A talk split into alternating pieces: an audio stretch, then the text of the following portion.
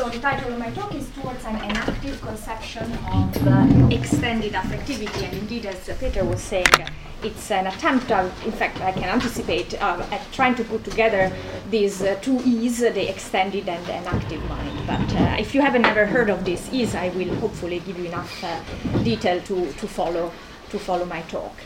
So, before uh, telling you what my talk is going to be about and giving you the, the overview, I'll just uh, mention uh, w- where this all started, uh, um, so, so, to speak. So, the really the starting point for the main considerations of this talk is the extended cognition thesis, uh, which, uh, as um, some of you, all of you, or many of you might know, was introduced originally by Andy Clark and David Chalmers in a paper that is now a classic, 1998 paper. And I'm not going to go into the details of this paper, but just briefly to tell you, this is, uh, according to this thesis, uh, uh, very briefly put, the mind is not just in the head, uh, but it's not even just in the organism. The mind sometimes can also come to include uh, material parts of the environment. So Clark and Chalmers stated that the material vehicles that realize cognition in particular, so this is the, known as the extended mind thesis, but it's really primarily a thesis about cognition, they claim that the material vehicles that realize cognition do sometimes include parts of the world outside the organism. And uh, uh, if, if, this, uh, if you've never heard of this thesis and this sounds a bit crazy to you, I think a good example to just give you a, a sense of what you're saying is the example of calculating with pen and paper. This is a case in which arguably um, the part of the material world that supports the cognitive process of calculating is not just all in the head, but it also involves uh, symbols in, in, on the paper and also the very activity of writing them down. So it's, it's partly also an embodied process. Um, so this thesis uh, presupposes a computational, functionalist, and representational account of cognition. So, uh, kind of uh, simply put, the extended mind thesis assumes that cognition is a process of computation over representations, and it claims that these representations are not always all in the head, but they can also be in the world, as in the case of calculating with pen and paper. So, um, what I'm interested my question for today's talk is well, how does this idea that objects can be part of the material vehicles that realize a certain cognitive process uh, relate to the approach to the mind that I've been interested mainly in my past work, the so-called enactive approach uh, to the mind. So you, you mentioned um, my, my past work, so I, I just put the, the book here, not just for self advertising, but just to point out. So, I, in, my, in my past work, I have actually been quite sympathetic to this uh, so called enactive view to cognition. And I have in particular tried to uh, reconceptualize affectivity and a variety of affective phenomena from the point of view of enactivism. Now, enactivism it's not a view of con- cognition as computational and representational. So you might wonder, well, if the extended mind thesis relies so much on the idea that cognition is representational, to argue that it can be extended, perhaps enactivism doesn't really allow cognition to extend because as I will explain in a minute, according to an enactivism, the mind is very much tied to the biological organism. So one, one might think that it doesn't make sense from the perspective of someone who supports an enactive view of cognition to say that the world can be part of cognition. So, so my question for this talk is then how does the thesis of extended mind relate to the enactive approach to the mind? Does the enactive approach to the mind also allow parts of the world to be included into the material vehicles that realize or, as enactivists say, enact the mind? And then, in particular, because I have an interest in affectivity, I'm also particularly curious uh, of whether the enactive approach allows specifically for affectivity to be underpinned or realized, subsumed by processes that are not just in the brain or even not just in the body. So, what I'm going to do then for my talk is the following. I will briefly introduce uh, uh, some of the main features of the enactive approach, and in particular, I will tell you about the, um, what enactivists claim about uh, living systems and the relation to cognition. And in particular, so I will, I will point out how for enactivists, uh, living systems are cognitive and indeed also at the same time affective systems. So then I'm going to review the recent and enactive proposal that living systems can extend. And as we will see, this is a, an idea that has been developed by uh, Di Paolo. So the first, these first two points are really mainly going to be a kind of uh, overview of what uh, other people have said about life and cognition. So, and what I'm going to do then after presenting that is drawing out what I think are just, uh, is really just implicit in these previous points. I will draw out the implications of the above for the enactive approach and point out that, well, if you hold that living systems are cognitive and affective and that living systems can extend, then you can also argue that for enactivism, cognition and affectivity can also extend. So it is possible for enactivism to say something similar to what the extended mind uh, the extended cognition thesis says. So it is possible for enactivism to allow for things outside the organism to become part of the material realization of, of the mind. That's going to be the main, the main point of my talk. But I'm going to try to put more detail around it. So maybe a clarification before I go on. When I talk about enactivism, I have in mind a certain line um, that uh, I trace back to this book, The Embodied Mind, that was published in 1991 and uh, authored, co-authored by Francisco Varela, Evan Thompson, and Eleanor Rosch. And then in 2007, Evan Thompson published this uh, um, quite thick book, Mind in Life, which is really a synthesis of uh, and, and, a further development of the enactive approach. More recently, Ezequiel Di Paolo also has done a lot of work to develop uh, this approach further. Um, and I, I, I, see these authors as representing what I, I, I call, for simplicity here, canonical enactivism. But there, there is at the moment a proliferation of enactivist views. And for example, Alva Noë um, calls his approach to perception enactive. There are the radical enactivists, such as Hutto and Myin, But I think their approaches are quite different. And in fact, there is some work that needs to be done here to try to point out the differences and commonalities. So I'm not going to talk about uh, those other versions of enactivism. I'm going to focus on this uh, canonical enactivism. So, this version of enactivism um, has at its, at, at its core a main claim, which is that living systems, so all living systems, are cognitive systems in virtue of their organization. So life is sufficient for cognition in this view. And what makes the organization of living systems uh, special, such that they can be cognitive systems, is the fact that it's a, an, a, an autonomous and adaptive organization. So I'm going to explain this in a bit more detail. So, what is for a system to be autonomous?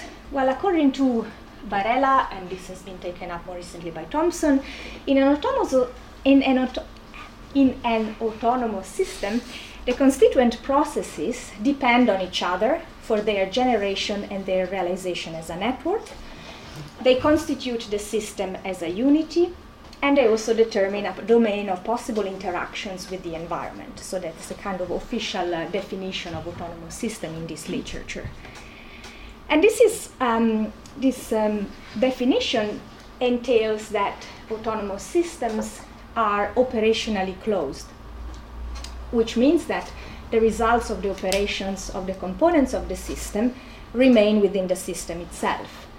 Uh, and by the way, this doesn't mean that the system is causally isolated from its surroundings. In fact, quite the contrary. So, if you think of a living cell, the cell uh, is in constant exchange with the environment. It has constant uh, exchange of matter and energy with its environment. But then the cell itself, in enactivism is characterized in, as an autonomous system because it is operationally closed so the results of the operations of the components of the cell remain within the system. And this is a diagram that Di Paolo has proposed recently to try to um, capture visually this idea of opera- operational closure. So if you look at this diagram, the so circles in this ca- diagram represent processes, and uh, arrows represent uh, influences of one process to the other, and the black circles and arrows represent an operationally closed system. Whereas, um, so so if you look at this uh, this black black stuff here, so if you take one process in this system, say this uh, this circle here, this circle uh, is influences this circle, which then influences this circle, which influences these other circles. And if you follow the arrows around, you will see that they all stay within the black uh, system, which means this is operationally closed. But that doesn't mean that it cannot causally interact with other, other processes. So, for example, this process uh, influences this process, but then this process itself influences this process, and there are no more uh, influences here back into the, the black process. So this circle is, represents a process that uh, is merely causally related to the operationally closed network. And interestingly here, the diagram also has, um, uh, well, is, is drawn this way to show that, for example, you can have a certain process which is physically perhaps inside an operationally closed system. But the fact that something is physically inside a, a, certain system doesn't it make part of it in an operational sense. So this gray circle here, um, well, yeah, it looks like it's inside um, or it's you know, surrounded by black uh, processes, uh, circles, but itself it doesn't have any influence on any of these processes. And so, according to this definition, is not seen as part of the operationally closed network. Um, autonomy also, enactivist emphasized that what, what they mean by real autonomy or autonomous in the wide sense is that well, living systems are autonomous systems made of precarious component processes. So these are processes that stop, run down, or cease to exist in the absence of the enabling relations established by the network. And so again, if you look at this, if, if this is uh, an autonomous system, then um, in, in the sense specified here, then this component, this component, this component, they will cease to exist if the other conditions that keep them in place also will cease to exist. So it's a, it's a system that maintains itself.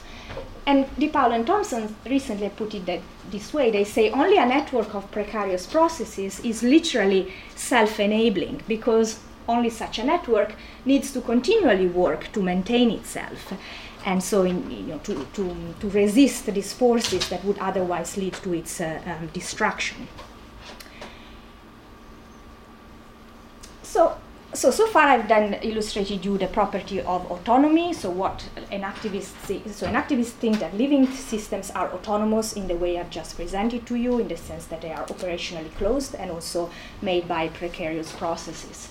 But then the other necessary ingredient here for a living system, according to enactivist, is adaptivity. And adaptivity here is defined, and this comes from uh, Di Paolo's work, as the capacity to regulate itself, so the capacity of a, of a system, of an organism to regulate itself with respect to conditions that the organism registers as improving or deteriorating, as viable or unviable. And uh, this is, uh, you know, to take a much uh, cited example here in the literature, the example of bacterial chemotaxis. So this is uh, when uh, you know, bacteria, they are very, very simple organisms, but they are able to detect uh, parts of the environment where there is more nutrient, more sucrose, and to swim towards it. So they, they can swim towards a higher concentration of sugar and also away from, uh, um, from noxious substances. So, in doing so, the bacterium regulates its network of processes with respect to its conditions which the bacterium registers as unviable or viable. So it's unviable when the bacterium is in contact with a noxious substance, and it's viable when the system, the bacterium, meets a higher concentration of sugar. So, in simple words, so the bacterium is not just a, a system that maintains itself, it's not just an operationally closed uh, system of precarious processes, but it's also a system that can regulate its own activity in relation to the environment. And that's the idea that it's also an adaptive system. So the fact that it's autonomous and adaptive is what makes it a living system, according to enactivist. And so then enactivist add the further claim, which is the claim that many people think is the, the most radical and obnoxious claim, which is that living systems, in virtue of being autonomous and adaptive, are cognitive systems. And um, the way this view is phrased in the literature is that living systems are sense making systems. so they are cognitive in, in, in this uh, very basic sense uh, of sense making. And uh, to me, the, the best way to understand what, it, uh, what, what enactivists mean here is to point to this idea that living systems, in virtue of their organization, transform their psycho- physiochemical environment into an umwelt in uh, sense, so into a world that is meaningful to the organism. And this is, uh, enactivist say, really a very, very basic form of cognition. And cognition, thus defined as sense making, entails the appearance of a perspective or point of view on the side of the organism from which the environment has a certain meaning. and Varela, so the, the, the term in, in, in, in uh, that you find discussed nowadays in enactivism is sense making, but Varela already in 91 talked about world making, so the capacities that living systems have to uh, yeah, transform these Uh, uh, physical environments in which they are plunged into worlds of meaning. So that's why that's hence the word, word the world word, the word world making. Um, so this is maybe the closer you get to an argument for this view. Uh, Varela in 91 stressed that we have to posit this point of view of perspective from, you know, well, within the organism if we want to make sense, any sense at all of, of, of uh, its behavior. So if you take again the, the bacterium swimming in, swimming in the sugar gradient, uh, we have to posit that, that it has a certain perspective from which the, the world makes sense to it if we want to make sense of its behavior. So Varela wrote, the entire bacterium points to its sucrose gradient and the flagellar bit as relevant. The specific significance as components of feeding behavior is only possible by the presence and perspective of the bacterium as a totality. Remove the bacterium as a unity, and all correlations between gradients and hydrodynamic properties become environmental chemical laws, evident to us as observers, but devoid of any special significance. So, the idea being here that if you don't have the bacterium and you just have a, a, um, a sugar gradient, uh, well, that sugar gradient doesn't have any value or any meaning as nutrient because there is no living system there which is acting in relation to the sugar in the way it does. So the bacterium, the fact that there is a bacterium in this sugar gradient means that the sugar gradient is a nutrient and it's a nutrient from the perspective of the bacterium. That's, that's the idea so what I, I, want just to add to this story, that's something I've done in my past work, I've added a little piece on, on this, uh, this uh, narrative, which is uh, that, well, if you define cognition as sense making in the way I've just uh, presented to you, in the way that enactivists do, then what you're really, what you're doing is really to characterize cognition as inherently affective already. And this is a, a claim that uh, um, I mean, this is an aspect of enactivism that is, I guess, the main reason why I find enactivism um, um, in, in enticing or interesting as a view, because I, am particularly interested in affectivity, and I, I, do think that affectivity is not just a kind of separate parts of our mind, but it imbues all our mind. And I think enactivism allows one to make that claim at the very basic, at, at the very roots of life itself. Um, but so here I should specify that when I s- talk about affectivity, I, talk, I, I, have in mind a very general phenomenon, which I think is best characterized as a kind of lack of indifference. Um, so the bacterium in its sugar gradient is not indifferent to its environment. It's able to discriminate between um, concentrations of sugar that are better for it and, and substances that are not so good for it. So I think this is a way of saying already that the, um, that the bacterium is in a sense an affective system, is somehow sensitive or concerned about its own condition, about the situation in which it's, it's, it finds itself. Um, um, the, the, word concern appears also in Jonas' philosophy of the organism, and this is not uh, accidental because uh, uh, recent developments of enactivism and this idea of sense making owes a lot to Jonas' philosophy. And Jonas himself, when he talks about this uh, very basic organization of life, he talks about the irritability of life, which again I think points to a kind of affectivity, a certain sensitivity of living organism to, um, to their, their own condition. And to me, the notion of Umwelt is already itself a thoroughly affective uh, concept because the Umwelt is not just, as Uexküll said, is not a Umgebung, is not just the neutral physical chemical world. It is the world as it makes sense, as it strikes the organism in terms of uh, yeah, some kind of meaning.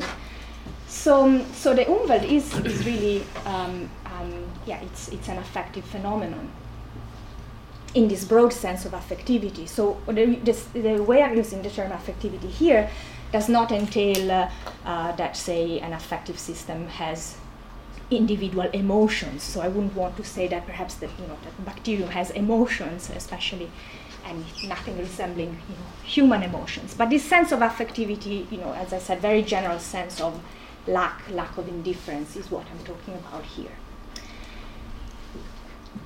So so I think that when, when enactivist when enactivist characterizes uh, living systems as sense-making systems, they're saying not only that living systems are cognitive systems, but also that they are affective in this broad sense. And this, um, you, you can see, is a very different view uh, from the one you find, say, in uh, more traditional computational views of cognition, where cognition is usually characterized as non-affective and then the question is, well, how does it relate to affectivity, and then what is affectivity itself? But in, in enactivism, I think we have a very different view from the beginning, as you know, cognition is already somehow imbued with a kind of uh, um, yeah, affectivity. Don't know what other word to use there. Okay, so now move on to this question of internalism, externalism. So the question that now I'm going to address in the rest of the talk is whether the view that an enactivists have been developing uh, of uh, living systems being cognitive sense making systems in virtue of their organization is a view that, in fact, is just internalist about the mind, or if you want, cognition, and also the same time affectivity. So, in other words, does the enactive view of uh, life, and, life and cognition entail that the material processes that enact the mind have to remain inside the organism? Is cognition bound to the boundaries of the living system according to enactivism? And Michael Wheeler here actually has responded yes to this question. He thinks that enactivism is an internalist view of uh, the mind. He thinks that, uh, according to enactivism, life and cognition are co located, and so the boundaries of the living system coincide with the boundaries of the mind. So uh, he, is someone who is very interested in the extended cognition thesis that I've um, put up at the beginning. So he thinks that actually enactivism is incompatible with the extended cognition thesis because extended cognition thesis is externalist and enactivism cannot be externalist about the mind. So I want to disagree now with, the, uh, with Michael Wheeler, and I want to do so by building on uh, something that uh, and, and Ezequiel Di Paolo has uh, already argued, but I don't think he has uh, drawn all the implications that I want to draw that also uh, apply to affectivity in particular. So, what Di Paolo has pointed out in a 2009 paper, which is a bit confusing here because, in spite of the date, it was a reply to Wheeler, never mind about that. So, so um, Di Paolo has argued that enactivism allows living systems to extend. And I'm going to um, clarify what he means uh, um, in, in, the next slide. But just an anticipation then of, of what I want to, to, to add to this then. Uh, well, I think that if you allow living systems to extend, then you get extended cognition um, quite, quite uh, automatically from this, given enactivism's view of the relationship between life and cognition. So, this is this is me, just to clarify who is saying what. so, what I want to say, uh, what I want to say, well, if life can extend, and if if as we've seen, life is sufficient for cognition in the sense of sense making, thereby also for affectivity, then the material processes that underpin sense making can also extend in the sense that they can they can come to include parts of the world beyond the boundaries of the organism. And if that's the case, then enactivism does not necessarily entail an internalist view of cognition. So you can get externalism in enactivism as well. So I'm going to now fill in, you know, expand on this point and, and, uh, and explain the details here. So first then, the idea that life can extend. Well, Di Paolo in this paper, which is actually titled Extended Life, says a variety of things, but one, one thing at some point that he comes up with is this interesting example of an insect that can breathe underwater thanks to mediating air bubbles that are trapped in its uh, tiny abdominal hair. And apparently, many insects have this uh, capacity. This is called plastron respirations, and so they, you know, insects that can live um, in, in, this world, they can also jump into the water and keep living indefinitely thanks to these air bubbles that they trap on this abdominal hair. And the way this works is that, uh, uh, well, they, they can, the, insect starts to consume oxygen in the air bubbles, uh, and then you, you create, uh, uh, in the bubbles, there is a, a par- partial pressure deficit, which is compensated by oxygen coming in from the water. And so the, basically, the bubble keeps refilling itself with oxygen, and the, the insect can use this oxygen to survive uh, underwater indefinitely. So it's kind of having an oxygen, uh, or what's the word in English when you're a sub? You do scuba, no, it's not scuba diving. Scuba diving? Well, you say diving. Diving. What's that? Yeah, that thing. so it's it's something like that. So. So Di Paolo, in discussing this example, he says the mediation, uh, referring to the, mediati- the mediation that the air bubbles do, the mediation in cases like this is so intimately connected with vital functions that the living system itself might be called extended. Um, so he also uses the term a new form of life to refer to this composite system of the insect plus the air bubbles. So what we have in effect here, if he, calls an, if, he, if he calls it a new form of life, it's a new adaptive autonomous system. Okay, but then, if this new system is autonomous, autonomous and adaptive, then it is also a sense-making system uh, that is a cognitive and affective system. Basically, that's, that's what enactive story is telling you. It's telling you that autonomous and adaptive systems are sense-making systems. So if this is a this is, this is, this is supposed to be the, the animal with the air bubbles. So if this is an extended um, new form of life, sorry, I meant to go back. If this is an extended uh, new form of life, then it's also an extended sense-making system. Um, maybe I, I guess that should be quite clear by now, but maybe to reinstate the point. So maybe we can call insect N the, uh, the insect without the air bubbles, the insect that you know the, how it is before it goes into the water and traps the air bubbles, and we call insect E the insect N plus the air bubbles. And then insect E is a you know is a new system, is a new form of life, a composite system that constitutes the material processes that enact a new form of sense making. And uh, maybe we can then elaborate on this by um, by, uh, um, by, by considering a comparison between, say, an insect that does not have the capacity to trap air bubbles and an insect that does. So here in my example, I have an ant. Um, uh, apparently, some ants can survive underwater with this method. But so let's take a non-aquatic ant and let's compare it with a, a diving beetle. So a beetle who can actually uh, trap air in its uh, in its um, uh, trap air in its hair and live indefinitely underwater. So insect E, which is our diving beetle, so it's the extended living system, will experience a certain aquatic environment, such as the pond, in a certain way. And arguably, this is a quite different way uh, from the, the, the, way in which the ant, the non aquatic ant, will experience the same pond if it's plunged into the pond.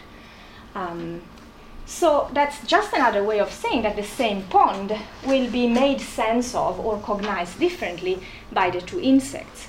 And the main difference is due to the fact that, well, in the case of the diving beetle, the diving beetle has this mediating structure which is uh, um, changing the relation to the environment in quite a dramatic way.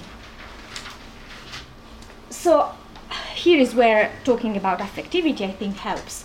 I, I, I, I'm quite I'm quite um, um, happy with saying that the same pond will affect here the, the ant and the, the diving beetle, the extended insect, um, in different ways. Uh, the ant, we can say, wants to get away from the pond, is frightened, is worried, is uh, defensive, whereas the um, diving beetle is, is comfortable, is confident, and is at ease in it. because these are all under,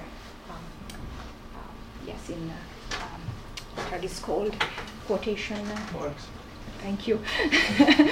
Um, and if, if, if you accept this uh, description, then what is going on in the, in the case of the diving beetle is that the beetle enacts an extended form of confidence. So it, it, we have here an extended affective state in, from an enactive perspective. Um, this is a form of confidence whose material basis is constituted by the insect plus the air bubbles. And can we say more about the affective life of these creatures? I, it's something I find quite fascinating. I don't know how, much one can say, but I find, for example, that um, talking about the Umwelt in terms of a landscape of forces that attract or repel organisms can help here. And in fact, uh, already um, characterized the Umwelt in part in this way. And um, I think there are interesting connections here with um, a notion that was quite uh, popular in the 30s, and uh, Kurt Lewin talked about it, but also you find it in Tolman. Uh, this notion of Aufforderungscharakter, which is great, I don't need to translate it here, but, but uh, uh, if in, in, English it has been translated into demand character or invitation character or even valence. And Lewin developed this notion, and he was, as, as he was talking about children and their relation to the environment, and he was describing how there can be different forces that pull children in various directions. Um, but he also talked about how uh, the, chi- the, child experiences uh, these uh, tensions away or um, towards a variety of, of um, things in the environment. So I think we can, we can characterize the Umwelt in terms also of demand characters. And then we can say that the ant, so the non-aquatic ant that finds itself in the pond, um, and the, the diving beetle, the extended living system, they live in Umwelten that are different because they differ in their demand character. So presumably in the case of the ant, by the way, I haven't said that here. I'm imagining, well, imagining. Apparently, these ants cannot trap air bubbles, but they can uh, they can survive underwater for um, for uh, some um, maybe two weeks or so by uh, closing off their spiracles. So you know, I'm imagining here an ant which is still alive underwater but is threatened. And so this, the environment will have all sorts of field forces that kind of push the ants maybe away from the, from the pond. But in the case of the diving beetle, the field of force of the Umwelt is, is reversed because the beetle can stay in the water and can linger on, f- in fact, for an indefinite amount of time. And um, so now I'm coming towards then the end of the talk.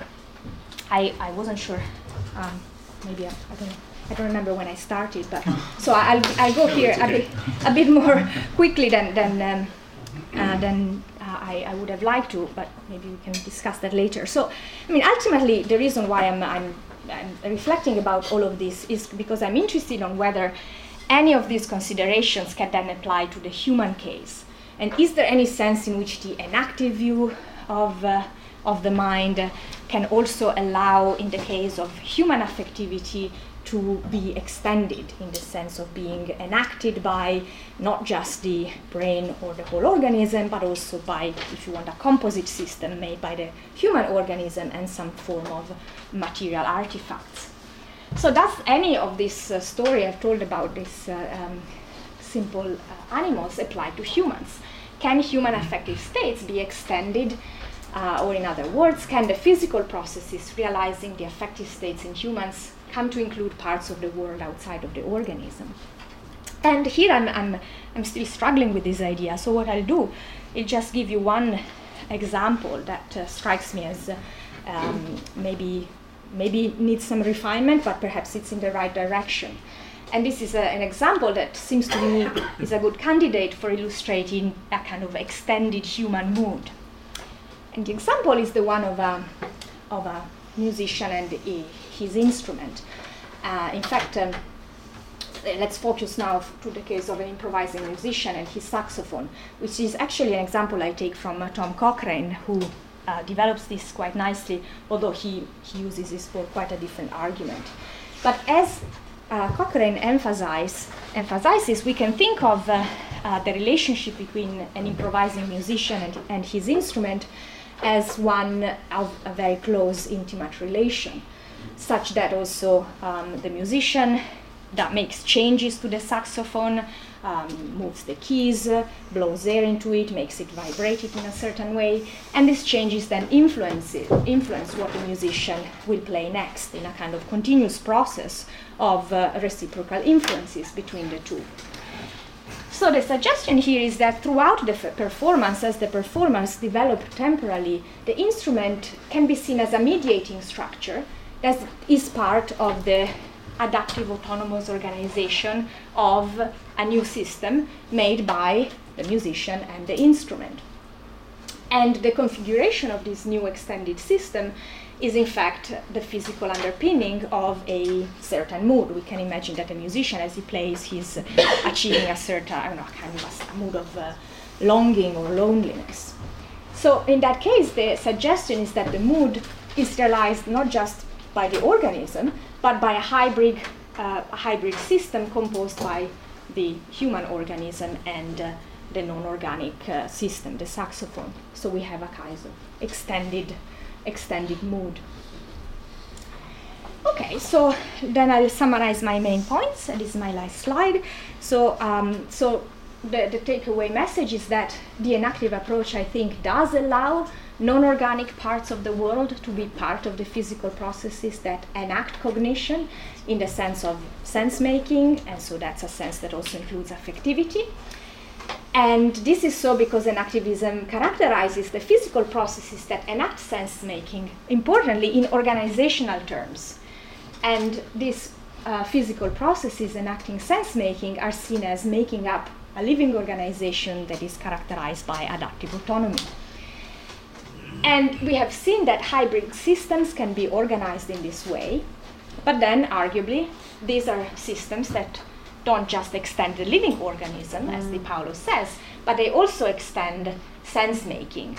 Um, they are also extended sense making systems, and that also includes uh, uh, affectivity. So they are also extended affective system.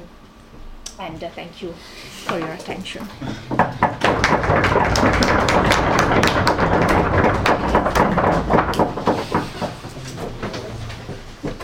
Yeah, thank you very much for an interesting